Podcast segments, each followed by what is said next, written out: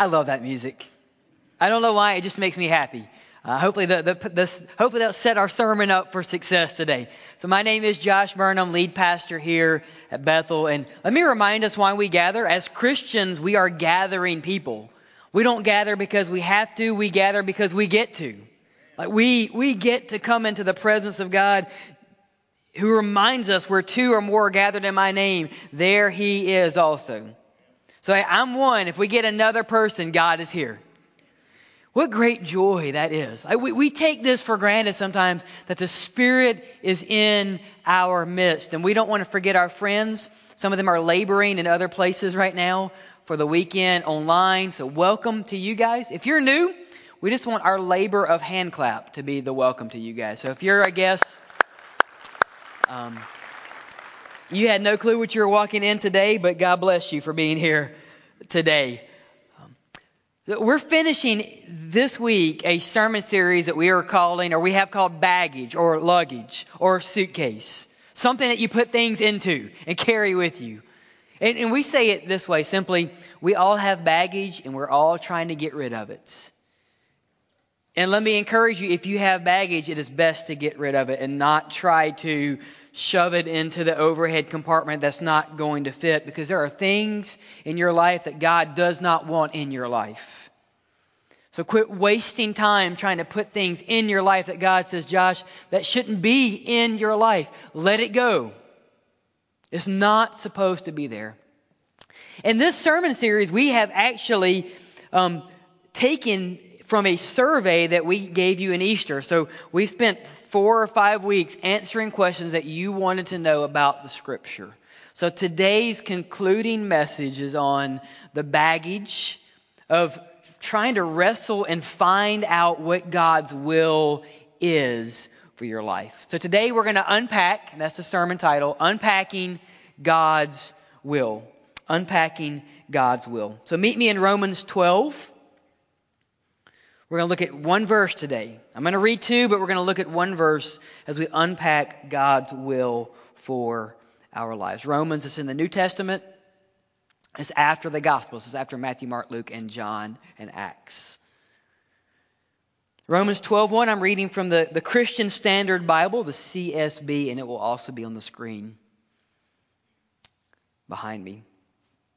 The Apostle Paul writes this way Therefore, brothers and sisters, in view of God's mercy, I urge you to present your bodies as living sacrifices, holy and pleasing to God. This is your spiritual act, your true worship.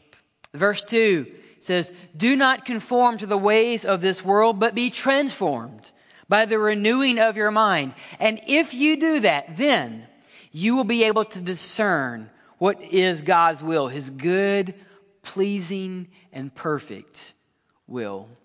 Let's go to the Lord in prayer one more time. Father, we have read your word, your word given that we might know you. So, Lord, would you answer the desires of our heart that we would know you today? Father, we realize that there are some here right now that, that think they know you, but they don't. Father, would you show them what they're missing? And would you show them that they can follow you today by faith? Lord, there are some here in our midst that are not of you and they don't want to be of you. Lord, would you change their heart? Would you take their heart of stone and give them a heart of flesh? That way they would know you. And Father, there are some here today that are struggling know, to, to know your will. Thank you that we can. Well, thank you that you want us to know you and you want us to know your will for our life. Lord, no matter where we are, thank you that you meet us where we are in Jesus' name. And we pray this in Christ alone. Amen and amen. So, what is the will of God? That's a big question, isn't it? I'm thankful that you've asked me that so I get to answer it. I believe that when we ask this question, you are asking something that God wants to answer. So when you ask God, God, what is your will for my life? God's response is, that's a great question. I can't believe you, I can't believe you just waited this long to ask. How do I know that's God's heart? Well, because Jesus teaches us how to pray. And, Jesus teaches us at the end of the Lord's Prayer to pray this way, right? Lord, your will, thine will be done on earth as it is in heaven. So when you ask God, God, reveal to me your will, you are asking to seek and to search his heart. You are asking eternal questions. You are asking a good question. So if you're here and you've been struggling with the will of God and, and you, you wonder, well, God, should I even ask that? Yes. God wants you to ask and to seek his will for your life. You're simply asking what Jesus asked. But all wills are not created equal. So we're going to drill down to the will that you're asking about because the Bible tells us that there is a hidden will of God. It's actually in Romans chapter 11. We didn't read that, but it's in verse 33. Paul says this about the hidden will of God. Now, if the will of God, if part of His will is hidden, that means it's not for you to know because it's hidden. Paul says it this way Oh, the depth of the riches, both of the wisdom and the knowledge of God. Now get this how unsearchable His judgments, how untraceable His ways. So when we look at the will of God, clearly we are not asking God to reveal to us what is hidden from us. So when we ask the question, God, what is your will for my life? We're not asking God, what is your hidden will for my life? Because if your hidden will was revealed to my life, then your hidden will would not be hidden. Does that make sense? So then what is the will we're asking about? Well, there's the revealed will. But not all revealed wills are created equal. The Bible says that there is a will of God that, that scholars call his active will or the decretive will of God. It is what God decrees, and what God decrees will happen. Let me give you, uh, for instance, in Genesis chapter 1, in verse 3, the Bible says everything was void, everything was dark, there was nothing. And God spoke in Genesis 1, verse 3 let there be light. And when God decreed, when God willed for there to be light, there was light. And God said it was good. God did not will for there to be light, and light said, hmm, let me think about it. Do I want to ex nihilo come from nothing, or do I want to stay dark? No, God decreed and it happened. That is God's active decreed will. What God wants, it will happen. So when we ask the question, God, what is your will for my life? We're not asking about his hidden will. We're not asking about his revealed, decretive, active will. Some of you are now frustrated. So I can't know God's hidden will, and I don't have a choice in God's active revealed will. So is the sermon over? No, you're not that lucky. There's another will of God. It's his passive will. I don't think that's the best way to describe it. It's his permissive will. It's his permissive will. And this is what we're asking for our life. God, what do you want and what do you desire and what do you allow? For instance, think about the Ten Commandments. God clearly says his will is for you not to murder. Does everyone, please everyone agree with that? Okay. We're on the same footing. So God wills that do not covet against your neighbor. Do not kill your neighbor. And yet, we know that murders happen every day. Well, does God desire for people to murder? Absolutely not. God desires for there not to be bloodshed. But he permits there to be bloodshed because you and I have the moral free choice whether to obey his permissive will or to disobey.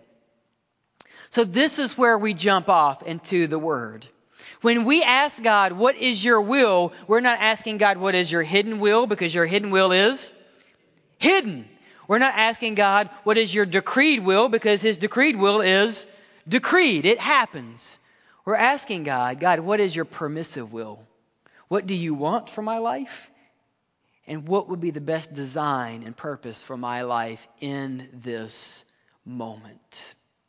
And with that, we say, God, what do you allow and what do you desire? This is where Romans 12 meets us. Romans 12:2 is very clear that when you ask the permissive will of God, can we ever know the will of God? Look at verse 2. He says, Be transformed by the renewing of your mind so that you may discern. You may, you can. It's possible for you to know God's permissive will for your life, but it takes work. It takes His work in you. So let me give you three reasons that we can't know the will of God, three barriers, and then let me give you four or five reasons that we can know the will of God. Verse 2. Here's some barriers to knowing the will of God. So let me encourage you. There is no secret decoder ring to the will of God. There's no viewfinder that where if you just put in the right picture and if you click it the right way, then you'll say, aha, that's it. That's what I've been searching for. It takes work and it takes spiritual work in your life. Romans 12:1 says this. Paul writes and says, "Dear brothers and sisters." Who is Paul writing to here? He's writing to those who by faith have already claimed the promises of Jesus Christ. So the great barrier to knowing God's will is that you must first give your life to Him. There are many that seek the will of God but don't seek God. And you and I will never know God's will until we know Him first. I think of it this way. You can't say to God, God, show me your will, unless you pray to the Lord, show me your glory first. His glory comes before His revealed will in your life. And you say, well, can I know God? If I have to know God before I know His will, can I know God? No one's ever seen God. Well, Jesus says this in John 14. He says this If you know me, that's Jesus, then you know my Father. And from now on, you do know Him, and you have seen Him. For those who have placed their faith in Jesus Christ, Jesus says to you, You know God because you know me. Think about that. We can know God.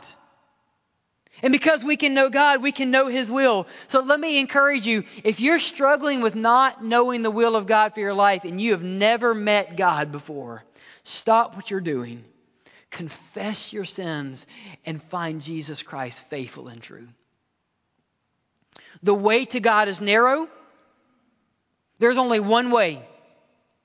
And the gate to the narrow way, there's only one gate. The way is Jesus and the gate is Jesus. But let me tell you this there is no better path to walk than to be with Jesus Christ.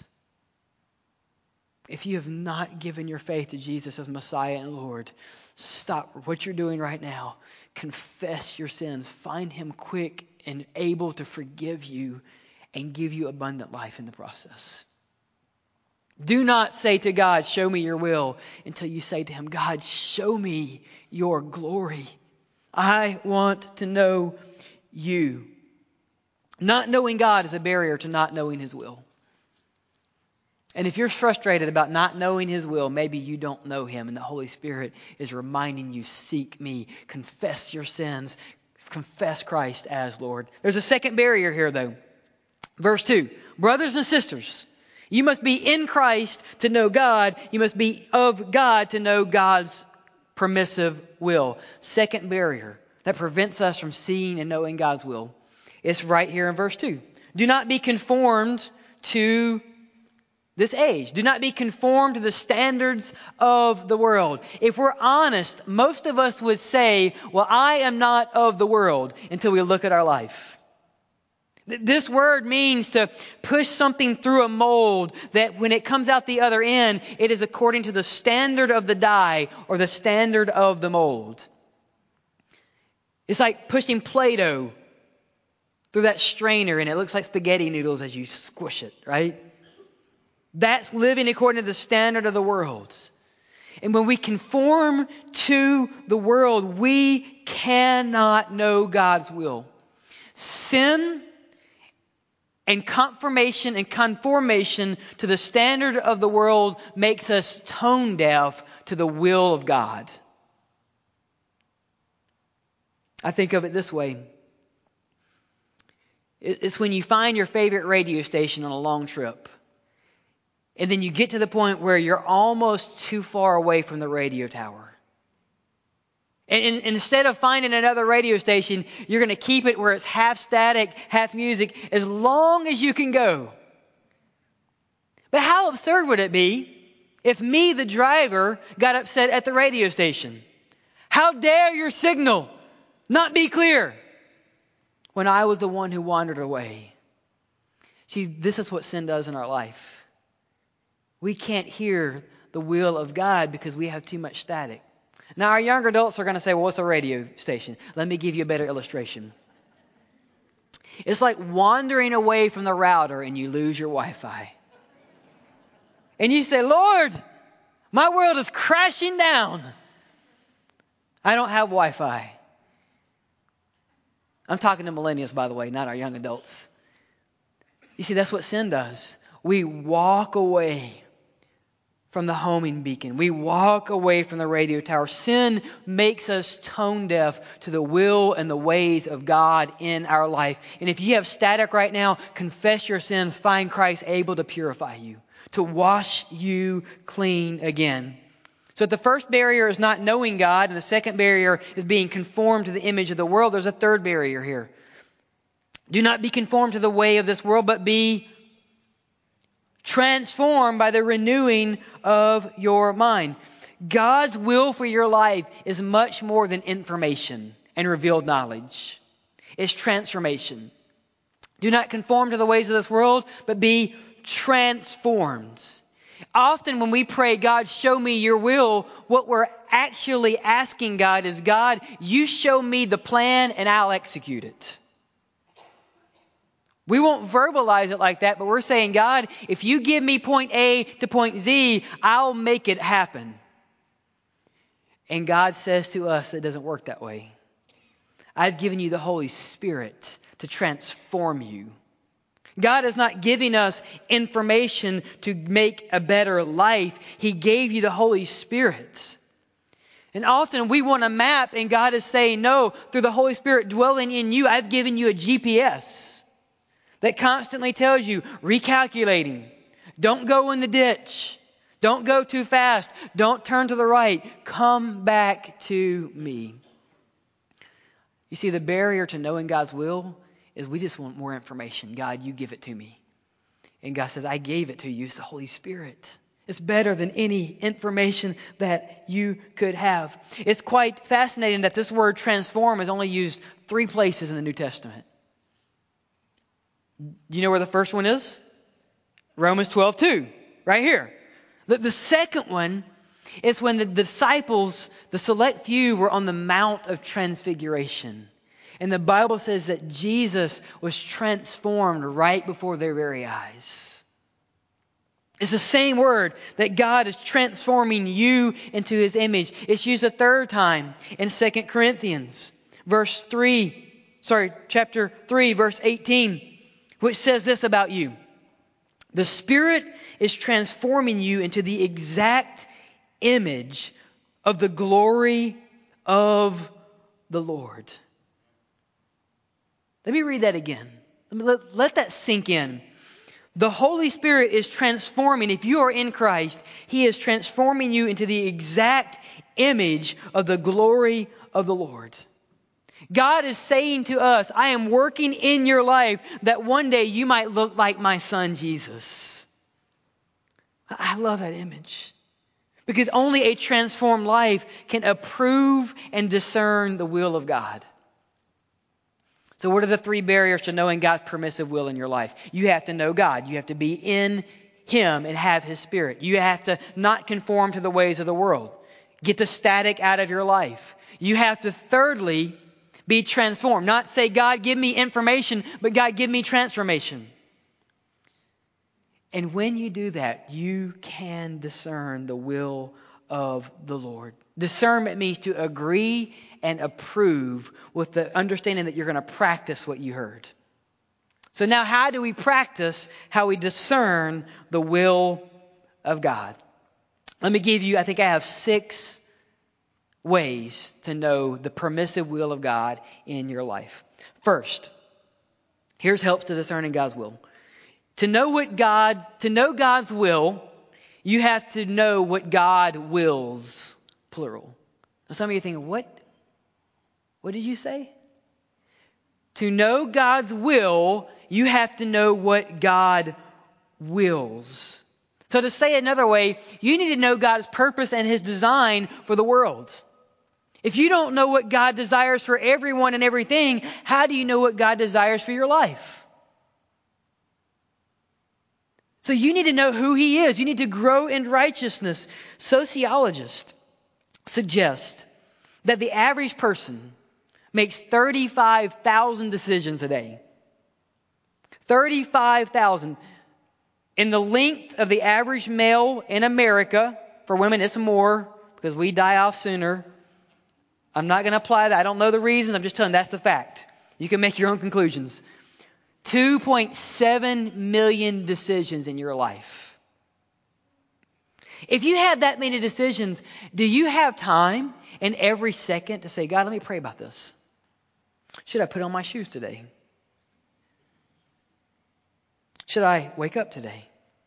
Should I brush my teeth today? Should I put on deodorant today? Should I read my Bible today?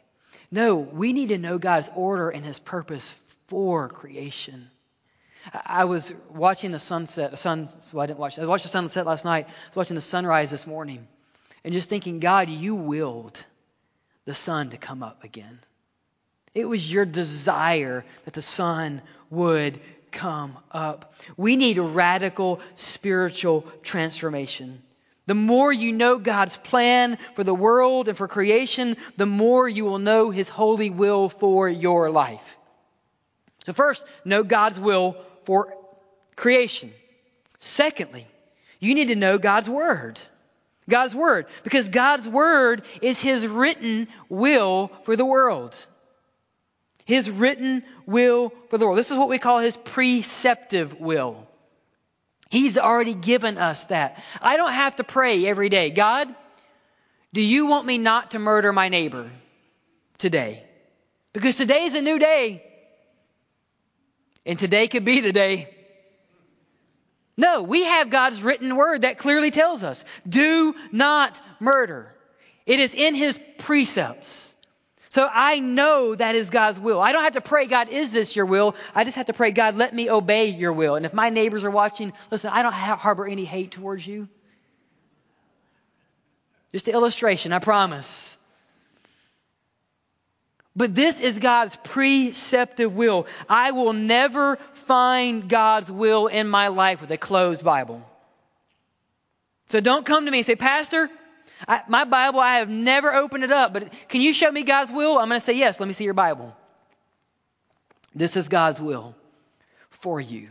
Know His preceptive will. Thirdly, how can you know God's will in your life? Verse 2 Do not be conformed to the ways of this world, but be transformed by the renewing of your mind. Then, so that you may be able to know God's will. But what about His will? His good, pleasing, and perfect will. So I think we need to ask when we seek God's will, is this good? Is this decision good? Is this moment good? Is this opportunity good? Is this good? Why do we ask that question? Because we know God is good, don't we? God is good. And if God is good, then His will for my life is good. So when seeking the will of God, ask, is this good? Will this decision glorify Jesus Christ? Will this decision, will this moment, will this relationship, will it reflect the goodness of God to others? God will never lead you into a relationship that is not reflecting His goodness to the world. God will never lead you into a temptation That to say yes to that temptation is to not display his goodness to the world. So ask, is this good? Does this display your goodness? You see, the world asks, is this good for me? The transformed life asks, does this reflect God's goodness? It's a big difference, isn't there? The world says, let me get mine. The transformed life says, Lord, let me reflect your goodness to the world, that they might see what true goodness is. Oh, that that would be our life. Because God is good, His will is always good. But there's more. Open the Word, know what God's design is, know what His goodness is, and then ask yourself is this pleasing to God? And is this pleasing to me? So I think a really a good question that we can ask to know the will of God is this.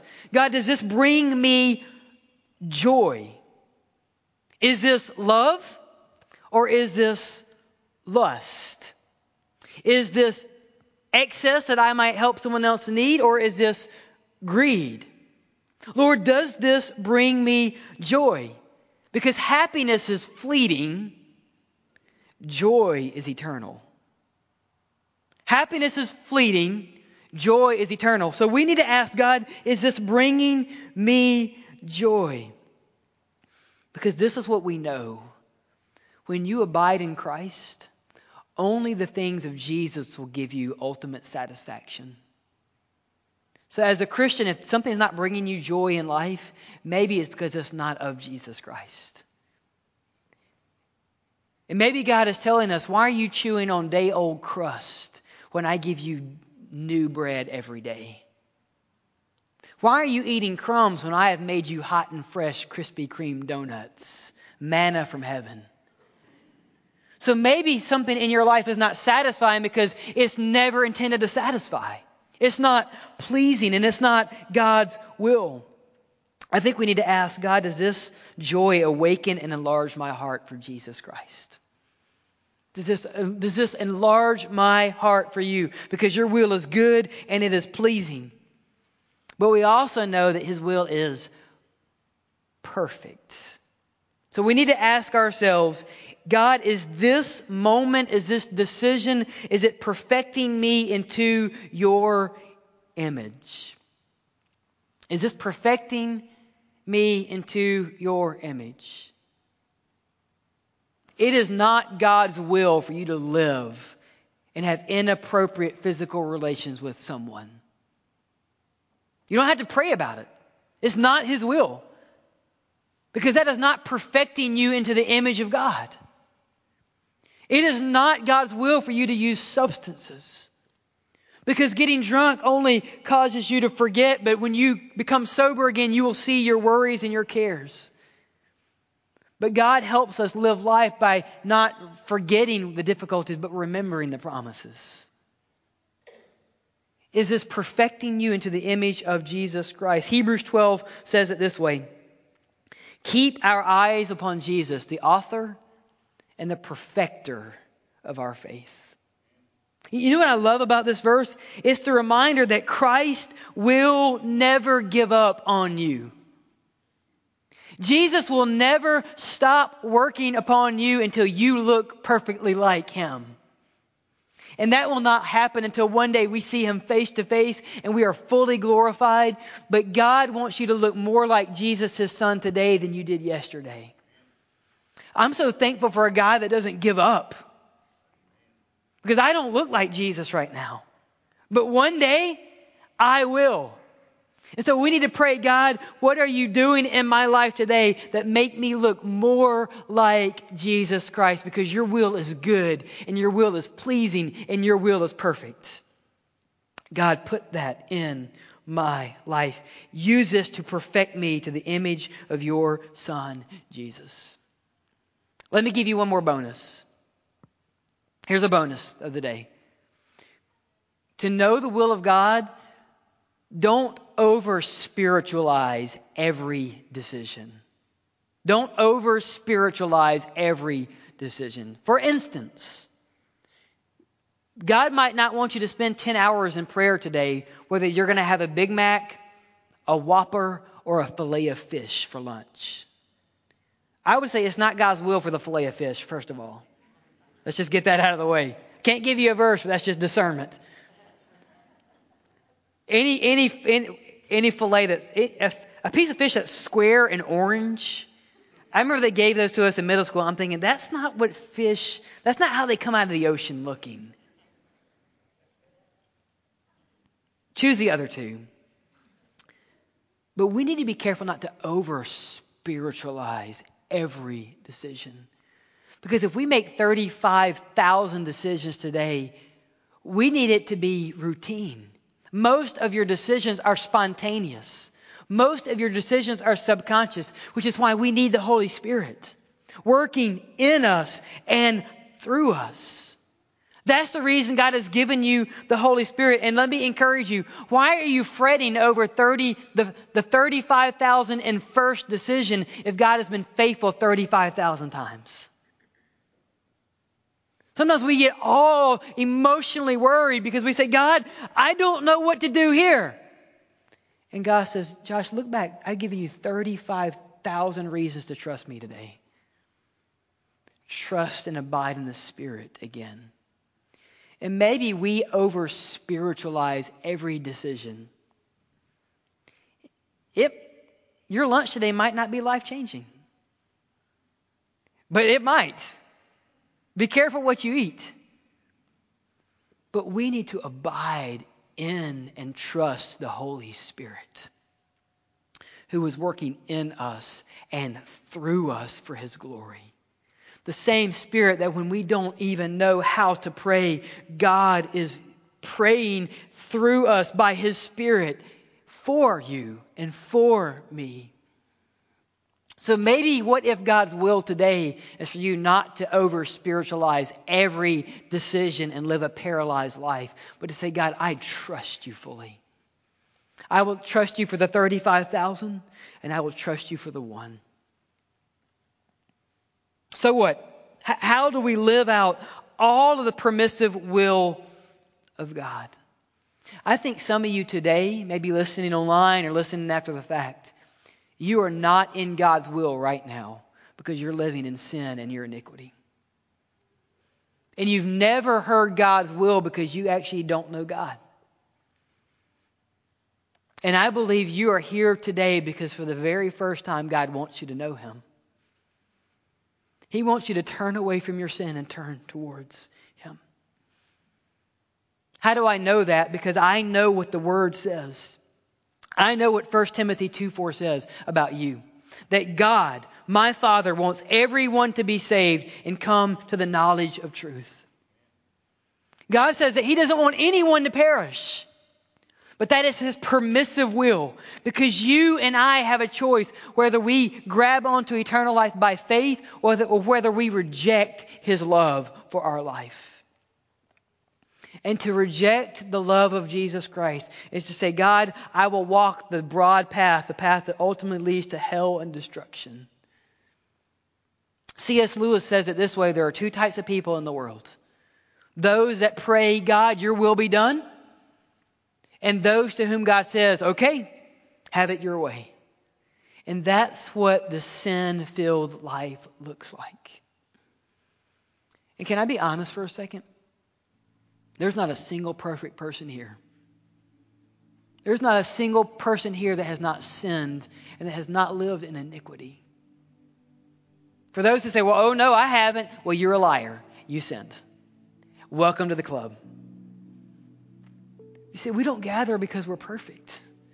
We gather because we're forgiven, because we're redeemed, because we're transformed. And if you've never given your life to Christ, would you come to Him today? There's no church that can save you, there's no pastor that can save you. You, you can't live on your grandparents' faith. God does not have spiritual grandchildren. Your faith has to be yours. Would you come to Him? The Bible says you can't come to Jesus unless you say no to yourself. That's called repentance. And you could pray a prayer that sounds something like this God, I know I failed you. God, I've never heard your voice. I don't know your will for my life. But Lord, all I know is what I heard today that you don't want me to perish and you want me to have everlasting life. So, God, today I trust in Jesus Christ. I trust that He died upon the cross for me. I trust that He rose again. And God, I trust that if I place my faith in you, that I will not perish, but I will be saved. God, I want that. The Bible says if you pray a prayer like that with an authentic heart, everyone who calls upon the name of the Lord will be saved.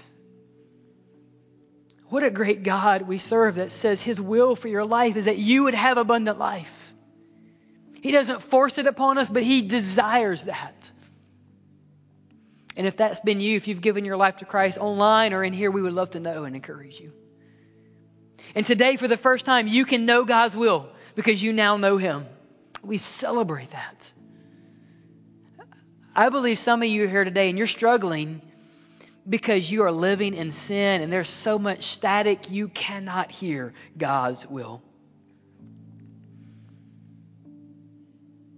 Would you run back to Him and find Jesus faithful to forgive and purify you? There's really not secret to the will of God. It's what Eugene Peterson calls long obedience in the same direction. The more we walk towards Jesus Christ, the more we know the sound of his voice. And the more beautiful that voice sounds. And the more clear we hear that voice. Would you come back to Jesus again? Would you strive to be a person that says, God, I want long obedience in the same direction? God, let me know your will. As we enter into a time of prayer and personal reflection upon this word for us, I don't think there's a single person here that doesn't need the will of God, the revealed, permissive will of God in their life. And I think about what C.S. Lewis said. There are, there are two kinds of people. There are those that pray right now, God, your will be done, and those that God says, okay, Josh, have it your way. But take it from me. My way is not the best way. And may we be people that say, God, your will be done in my life as it is, is in heaven. That is God's will for you. You can know the will of God because He loves you and because He has transformed you by the renewing of His Spirit. Let's pray.